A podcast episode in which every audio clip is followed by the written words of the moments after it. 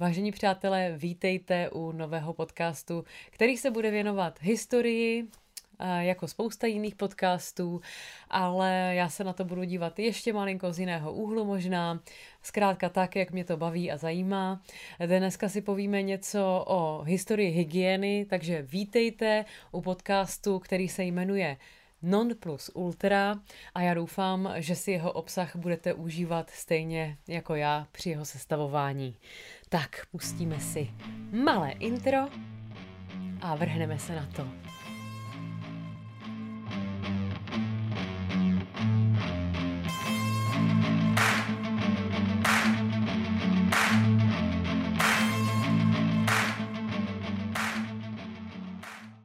Papám.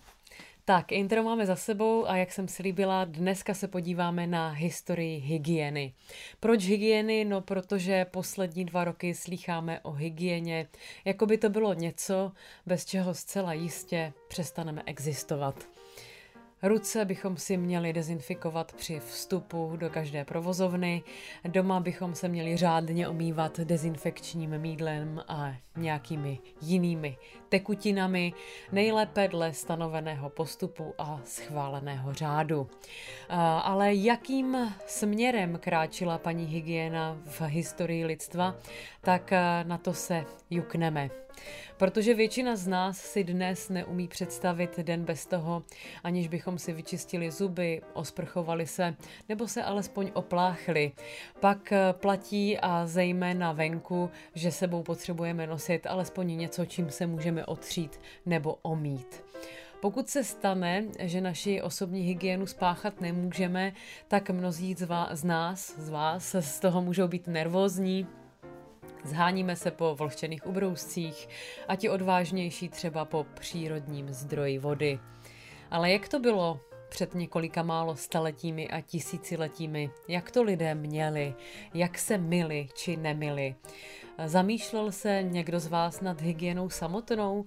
Proč se neolizujeme například jako zvířata? Proč se myjeme? Proč se voníme, parfémujeme a od kdy tak činíme, tak na to všechno se dneska podíváme. Ještě před stolety se člověk prý koupal, nikoli umýval, průměrně každé dva roky. E, pojďme se tedy na hygienu, na tu mršku vrtošivou, podívat obšírněji, hloubavěji a uvidíme, jak ještě různě. Dozvíte se, co jste možná nevěděli, fakta z historie, fámy nebo i pikanterie, a nebo se nedozvíte vůbec nic nového, protože jste specialisté na hygienu. Ale můžeme si říct si to, co víme všichni. Lidé se umývali nějakým způsobem vždy. Očistu, stejně jako ostatní živočichové, máme, řekněme, v genech. Jinak to zkrátka nejde, potřebujeme se jednou za čas omít, ať už je to každý den, ráno, večer, ale jsou někteří z nás, kteří se nemili třeba, pokud si správně vzpomínám, eh, tak 60 let. V mnohem nás eh, četnost hygieny, variabilita, nápaditost v různých dobách od pravěku až do teď definuje a určuje směr chodu historie ale ať už teď nebo v dobách morových ran, vždycky tomu nějakým způsobem bylo tak, že jsme se na hygienu spoléhali. Vezměme to ale stručně od hluboké historie, minulosti.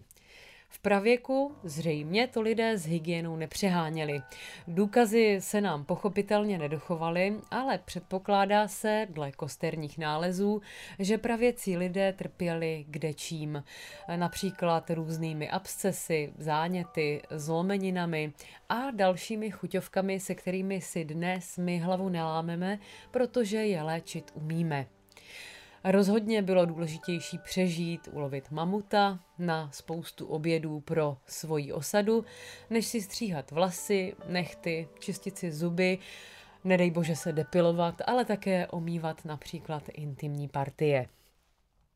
Úplně si představuju pramáti, jak volá na nějakého toho pratátu. Je jaro, Půjdeme s holkama na pryskyřici, abychom se lehce odepilovali a tobě bych vzala aspoň to obočí, protože ti už od podzimka nevidím do očí. No, Nevím, jestli by to prošlo nebo neprošlo. Každopádně i depilace patří k jistému typu hygieny.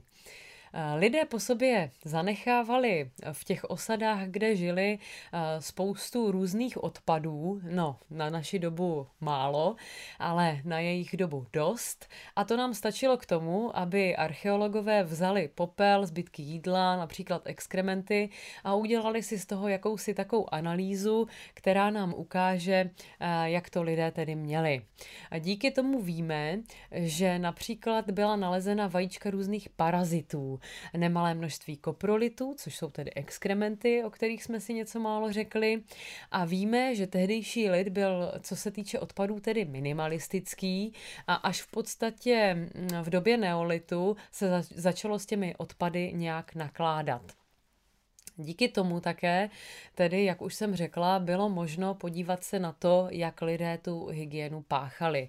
Eh, to, že se neotírali po různých potřebách vůbec, a nebo jenom do trávy či do hlíny, tak to víme stoprocentně, ale netrvalo to jen v době pravěku. Tady tenhle ten nešvar eh, se nám dochoval docela dlouho, než byly objeveny jiné prostředky. Takže pravěk ano, ale jenom na chvíli a jenom na zkušenou. Ale popojedem. Už 75 tisíc let před Kristem máme důkazy, že se lidé, zejména ženy, velmi rádi zdobili. Ale koupel jako taková, no sem tam spíše omylem. Takže krásní, ale smradlavý. V historii lidstva to vypadá tak, že větší dobu vede historie špíny nebo období špíny nad oblíbeností hygieny. Každopádně První terakotové vany byly nalezeny v Mezoto- Mezopotámii pardon, asi 2,5 tisíce let před naším letopočtem spolu s receptem na mídlo. Šlo o směs kozího loje, bukového popela a šťávy z barvících bylin. Lékař Galen, o kterém už jste určitě někdy slyšeli, minimálně od Karla Čapka, tak ten byl velkým zastáncem receptů na mídlo a právě tento si oblíbil, protože, cituji, pokožku zjemní, zbaví tělo i oděv špíny. Tak, mídlo. Ale pojďme pomalu do starého Řecka, které je kolébkou kde čeho. A tudíž i pojmenování naší drahé hygieny. Jak jinak? Ta nese jméno po Hygii, jež byla v Řecku bohyní lékařství. Přísahou právě na její jméno začíná Hippokratova přísaha. Přísaha skládaná lékaři, zavazující k dodržování etických pravidel. Abyste viděli, jakým založením byla rodina Hygie, tak jenom naťuknu její sourozence, abyste měli jasno, že to byla opravdu velmi lékařsky založená rodina. Hygie měla pět sester a tři bratry. Mezi ty sestry patří Panakeja, která je spojena s ošetřováním drogami, ale také čarodějnictvím. Další sestrou byla Jáso, která uzdravovala nemoci. Potom Meditrína, ta byla léčitelkou, a Késo se starala o procesy hojení a Aigle uměla zajistit krásu a zářící zdraví, zejména po nemocích. Všechny sestry byly bohyně, bohyněmi a Asklepius, otec jejich a jeho dcery, patří do línie boha Apolóna, boha racionální inteligence, který již v těchto dobách předznamenával vědu tak, jak bude pojímána později na západě. Hygie měla i tři bratry. Machaona, chirurga, který bojoval mimo jiné v Troji, se svým bratrem Podalirem. Podalier byl praktickým lékařem, to se v každé válce hodí. A potom Telesfor, který byl bohem rekonvalescence. Tak, těchto osm sourozenců nám tedy nějakým způsobem pojmenovalo a založilo lékařství jako takové. A um, Hygie, její kult v podstatě nabral na síle po Aténském moru kolem roku 428 před Kristem. Malá vsuvka. Ke které se vrátím podrobněji v nějakém jiném díle. Tento atenský mor totiž označuje epidemii, která ve vlnách postihla starověké Řecko v letech 430 až 426 před Kristem. Vypukla na začátku horké a suché sezóny roku 430 tedy, oslabila se na dva roky a s nástupem zimy roku 427 eh, po několika měsících zmizela. Způsobila desítky tisíc úmrtí, včetně například slavného Perikla. A to znamenalo konec privilegované éry řecké říše. Přesná povaha této morové rány nebyla objevena a nejpravděpodobnější příčinou je tyfus. Ale zpět k hýgii. Mytologický původ této ženy částečně vysvětluje, proč si řekové zpočátku udržovali ctnostný vztah ke svým tělům a že podpůrkyněmi hygieny, pánové prominou, byly zejména ženy. Hygiena byla v té době považována za očistu, jež byla ritualizována během obřadu nebo úlitby. Úlitba pro vysvětlení znamená, eh, že se ne někdo, že se někde ulil, ale tento pojem se označuje eh, jako obětina bohům. Ve starověkém Řecku a starověkém Římě byla tedy hygiena symbolem zdraví a je stělesňována například častými veřejnými koupelemi. Určitě víte, že staré Řecko a Řím proslulo svými veřejnými umývárnami, které byly ale více lázněmi. Lázeň byla podstou hostiteli. Tato péče byla poskytována služebnými například navštěvovaných domů, pokud byl návštěvník důležitou osobou. A to jste si přišli takhle na návštěvu a Bůh s vámi do vany nebo alespoň s nohama do lavoru. Eh, chodníky ale tou čistotou moc neoplývaly, takže kdo ví, jak to s tou úctou bylo, jestli to nebyla spíš nějaká jistota, aby nemuseli služební pořád vytírat. Protože, co si budeme povídat, ta hygiena eh, v těch starých dobách kdy nebylo toaletního papíru, eh, byla různá, ne hrůzná. Lázně byly zdarma, později za poplatek a pro Římany chvíle pohody, Někdy i extrémní smyslnosti, pochopitelně každá chvíle pohody se může zvrhnout. Setkávali se zde k přátelským anebo i obchodním jednáním, a setkáním a trávili v lázních řekové staří i dvě hodiny den co den. Takže musím říct, že byli asi notně vylouhováni. Zpočátku v lázních bylo zakázáno, aby se společně koupali například otec se synem nebo tchán se zetěm. Na to špak, aby brali uh, lázně ženy a muži zároveň. Na to ex- neexistovalo žádné pravidlo, nebo respektive to pravidlo pravilo to, že byl absolutní zákaz. Ale časy se mění a tak se časem, tak jako spousta dobře míněného, staly termální lázně místem zhýralosti. Ženám se povolil vstup do lázní, protože peníze nesmrdí, takže se z toho začalo i vydělávat a pomaličku se nám z těch lázní staly vykřičené domy neboli hampejzy. Nejznámější jmenujeme třeba Pompeje, kde měli lázně několik vchodů. No, proč, to se můžeme jenom domnívat, ale myslím si, že se to dá snadno domyslet. Takže asi 40 let po zničení Pompejí vydal císař Hadrián nařízení, které předepisovalo návrat k oddělení pohlaví během koupelí a k zásadě skromnosti, eh, která se tak nedůstojně porušovala za jeho předchůdců. Je tedy velmi pravděpodobné, že v Pompejích nebyly speciálně oddělené lázně pro muže a ženy, ale Pompeje mají krásnou historii i tohoto eh, tématu, takže na to se určitě podívejte na stříčka Google, je to velmi zajímavé. Ale pojďme zpátky za Hippokratem, eh, o kterém již byla zmínka s výše jmenovanou přísahou. Tak tento Hippokrates, lékař, byl prvním známým hygienikem své doby. Eh, snažil se využívat hygienu pro léčebné, ale i preventivní účely.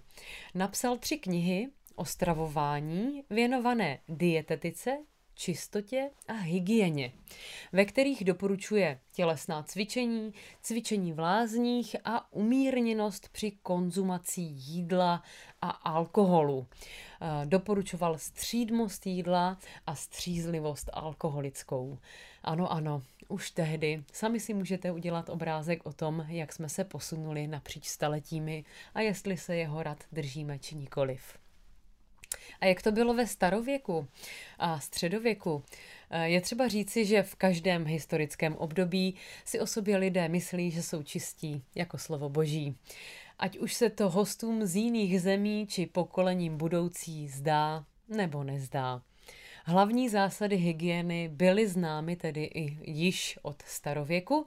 Koupel byla běžnou součástí nejenom pro řeky a římany, ale například také mezi Hebrejci, Egyptiany, Asyřany, Peršany a Číňany. Často byla praktikována během náboženských obřadů, to už jsme si řekli, jako symbolické očistné gesto.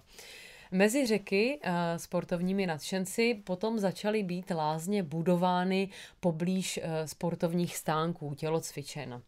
Například eh, turecké lázně nebo hamam, v arabštině označované také jako horká vodní lázeň, tak ty zase pochází z doby, kdy se římská říše rozšiřovala na východ. Tato maur, maurská, pardon, tato maurská koupel je parní lázní a má svůj původ právě v římských lázních.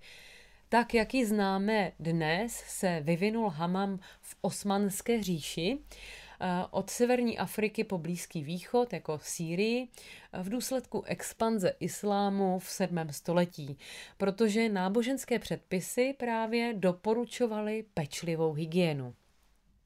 Hamam také označuje budovu či zařízení, ve kterých tato lázeň probíhá. Architektura hamamů eh, se lišila podle zeměpisné oblasti a období. Dnes je jich velmi málo a z určitých zemí vymizely úplně. Egypt, kdysi známý svými 365 hamami, tak jich má v současné době v Káhyře pouze šest. A s rozvojem soukromých koupelen je tato aktivita na mnoha místech stále živá a má tendenci se rozvíjet i v Evropě ale pojďme na jiné části naší země koule. Pojďme se podívat například za Japonci. Ti až do poloviny 19. století netrpěli tolika rozličnými epidemiemi jako my v Evropě, například neštovicemi. Bylo to zejména proto, že jejich hygienické návyky se zcela lišily od těch našich byly mnohem pravidelnější a důslednější. A dalším důvodem byl omezený kontakt se zvířaty. Tady jistě víte, že zvířata ještě dlouho spávala po boku lidí tak ne tak v Japonsku. Jednak Japonsko je bohaté na horské potoky a prameny a šintoistické náboženství také trvalo na fyzické čistotě, takže koupele doma nebo v soukromých zařízeních byly součástí každodenního života a voda se konzumovala ve formě čaje s důsledně převařenou vodou. Tento vynález nám vydržel dodnes. Těch pár cizinců, kteří se do Japonska dostali, zůstávali v němém úžasu z bezvadné čistoty záchodů, čištění odpadních vod a my jsme si o tom mohli v Evropě nechat jen a jen zdát. Pakliže byl přístup k tekoucí vodě a osobní hygiena kruciální otázkou ve starověkém římském světě, pak ve středověku tomu bylo zcela jinak. Slovo znečištění ve středověkém slovníku téměř neexistovalo, ale jak se zdá, bylo by to přinejmenším vhodné. Vyobrazení městského středověku uh, u nás uh, v různých ikonografiích, mistrovských dílech, rytinách nebo například tapisériích ukazuje ulice s dokonale čistými dlažebními kostkami a domy téměř dokonalé. Realita té doby se ale velmi lišila. Lidé považovali za zdravé nánosy špíny, nejen na těle, ale také na oblečení. Zápach byl standardem. V Evropě byla dlouho koupel zdravým lidem zakázána. Čistota ducha byla ve středověku řazena vysoko nad čistotu těla. Bylo dobrým zvykem a pravidlem, že špinavý člověk byl hoden Boha. Ten čistý nikoliv, ten byl pišný, protože se mil. A církev byla vepři s prostým rozumem. A jak už to bývá, vítězil silnější, nikoli rozumnější. A co naše domovina a její přístup k hygieně? Ještě počátkem 16. století káral český Matěj Poustevník šlechtice těmito slovy. Milují měkké léhání, dlouhé a rozkošné spaní, v měkkých a dlouhých rouších chození, často a lahodně v mytedlnách se mytí a z toho ze všeho hotovi a kvapní takový bývají ke smilstvu, k cizoložstvu a k všelijaké nečistotě nebo tělo vychovalé a vykrmené hotovo jest ke všem smilným a nečistým i sodomským hříchům. Z tohoto pohledu je třeba říci, že možná nebyl daleko od pravdy. On konec konců na každém šprochu pravdy trochu. Středověk jako takový je nejšpinavější epochou lidstva a buďme rádi, že i on je již za námi. V 16. století bylo převlékání na stejné úrovni jako koupání. V lepší společnosti bylo dobrým zvykem eh, míti si ruce vodou. A jak to bylo jinde? Eh, na hygienu se dbalo i na vesnici, eh, protože lidé se různě koupali, kde mohli ale například u dvora byla oblíbená suchá toaleta, francouzský la toilette sèche, eh, kterou například používal i Ludvík XIV. a králové po něm, i před ním. A nemluvím o suchém záchodu, ale o tom, že se lidé třeli a parfémovali. Utírali se hadříky, dezinfikovali se, ale nemili a často se převlékali právě do bílého prádla. Nástroje toalety byly četné. Zrcadla, masti, léčiva, párátka do uší, zubů a tak dále. No a konec konců i parfémy, že? Mimo jiné, slovo toaleta uh, označovala látku, plátno, kterým se zakrýval stůl, takže v podstatě šlo o takový ubrus. A co nám z toho vzniklo? Textilní průmysl byl v rozkvětu a mnozí tvrdili, že hojnost prádla vydá za všechny lázně světa. Košile, která se nosila přímo na těle, získávala mýtickou hodnotu. Mnoho let prokazovala čistotu právě hojnost bílého prádla dostatečně. Bílé spodní košile byly ukazatelem hygieny, to, že jejich majitelé zapáchali a rozpadali se kvůli tělesné špíně, tak to už bylo vedlejší. Každý, kdo za něco stál, se musel u dvora převlékat několikrát denně. Je třeba říci, že košile a oblečení obecně byly neuvěřitelně drahé. Mnohem dražší než nábytek nebo například obrazy, které i dnes stojí stovky tisíc eur. Šaty u dvora se neprali, čistili se kartáči, otírali se látkou, ale neprali, protože by se zničili. E, za to košile ty se prát museli, protože, jak už jsme si to řekli, zastupovali roli spodního prádla a byly až po kolena. A nezastupovali jen prádlo, ale také toaletní papír. Milenci si vyměňovali košile. Pouze límec a rukávy byly odnímatelné a bylo možno je práti. Když bylo dítě nemocné, oblékli ho do otcovi notně nošené košile, protože jeho pot mu měl předat mužnou sílu. Rolníci ti si měnili košile každou sezónu, jezuité každý měsíc a františkáni se na důkaz pevné víry raději nemili vůbec. I mezi námi jsou dnes františkáni. Nejchudší lid, ať se k němu vrátím ještě, ve městě i na venkově na tom byl s hygienou, tedy o poznání lépe. Lidé se myli v kbelících studené vody a nebo horké. Koupali se v řekách, jezírcích a ve městech ve fontánách. Tak činí někteří i dnes. Nemohli si dovolit mídlo a tak používali květinu, kterou známe také, takzvanou mydlici lékařskou, která se při tření pod vodou napění a pomáhá čistit pleť. Pravda, měnit košily každý den eh, chudý lid nemohl a tak se většinou koupali oblečení, takže nějaké praní tam probíhalo. Zdraví trpělo kde čím, takže zrovna čistota těla se mezi prostým lidem dodržovala zejména v době jídla. Kdysi před jídlem lidé měli ruce, protože často neměli lžíci. A ono se jedlo hodně rukama. Ve středověku lékaři věrní doktrínám jmenovaného Galéna a Hippokrata doporučovali koupele jako léčbu některých nemocí. Jmenujme eh, na začátek například hypochondrii, nádory, furunkulózu, ischias, paralýzu a další. Pro tyto nemoci se tedy koupel doporučovala. V Evropě byly lékařské domněnky poněkud svérázné. Věřilo se, že horká voda rozšiřuje pory natolik, že umožňuje neduchům vstoupit do těla a že nechává vyprchávat z těla životní sílu. Například měla provokovat potraty a přivodit i debilitu. Takže koupele ano na některé nemoci, ale pro některé ne. Ty by to mohlo vyprovokovat.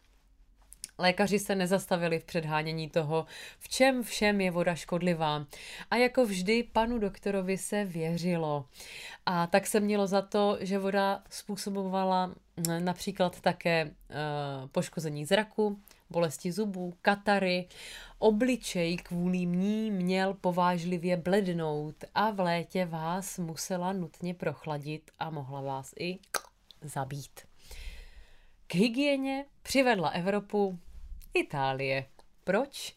Uh, tak jednak benátské nevěstky zjistily, že díky pravidelné očistě nejsou tak náchylné k pohlavním a jiným nemocem a čistí kunčavti nesou nejenom menší nebezpečí nákazy, ale také e, menší pachové věmy, nižší úrovně. A pak také zrod renesance, jež se zhledla ve starém Řecku a Římě, kde, jak už jsme si řekli, měli k hygieně velmi, velmi srdečný vztah. A o hygienu se zasadili například i pragmatičtější evangelické řády.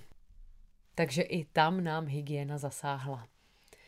Od 18. století a pak zejména v 19. se čím dál více objasňovalo poznání lidského těla a přenos nemocí. Voda přestávala být děsivá, naopak stává se základním prvkem správné hygieny.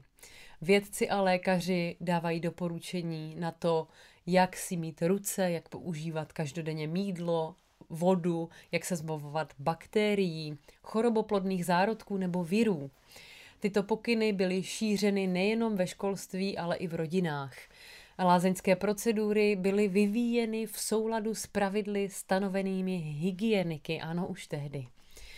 A po epidemích cholery v letech 1832, 49, 54 se ukázalo, že odpadní voda je přitěžujícím faktorem v šíření nemocí. Ta znečišťovala a kontaminovala vodu čerpanou nosiči vody a spotřebovávanou běžným obyvatelstvem ve městě a nakonec i ve vesnicích. Tedy epidemie nám zase otevřely oči. Koncem 19. století znamená rozvoj koupelen a toalet v domácnostech v souvislosti s rozvojem tekoucí vody velký zlom, a to zejména ve městech. Pak počátkem 20. století rozvíjí medicína i vodoléčbu. Termální lázně se předepisují téměř na všechny nemoci a to už ale jinde jsme.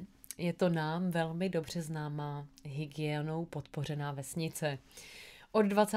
století toto slovo získává na významu. Hygiena se stává oborem medicíny, na individuální úrovni už mytí nestačí k udržení zdraví. Je vhodné přijmout různá jiná opatření. Ano, toto slovo je nám dnes velmi dobře známo. No, těmi opatřeními ve 20. století byl například sport, zdravá strava, hlídání si váhy a pravidelné lékařské kontroly. To, co si vysnil už kdysi dávno Hippokrates. V dnešní době eh, se klade velký důraz na osobní hygienu. A možná ještě, že tak. Uvidíme, co ukáží časy budoucí a co nám naše pokolení potom budou vytýkat. Ale my už si to asi neřekneme. Každopádně eh, díky tomu, že se nám hygiena rozšířila téměř do celého světa, tak ustoupily některé závažné nemoci. A jak to máte s hygienou vy? Určitě mě to zajímá, protože spousta lidí se myje opravdu každodenně ráno, v poledne, večer, dezinfikují si ruce, čistí si zuby. A pak jsou tací, kteří se raději nemíjí dlouhé dny, týdny a nebo i měsíce. A kde se ocitáte? Máte to vyvážené? No, já bych řekla, že všeho s mírou, přátelé.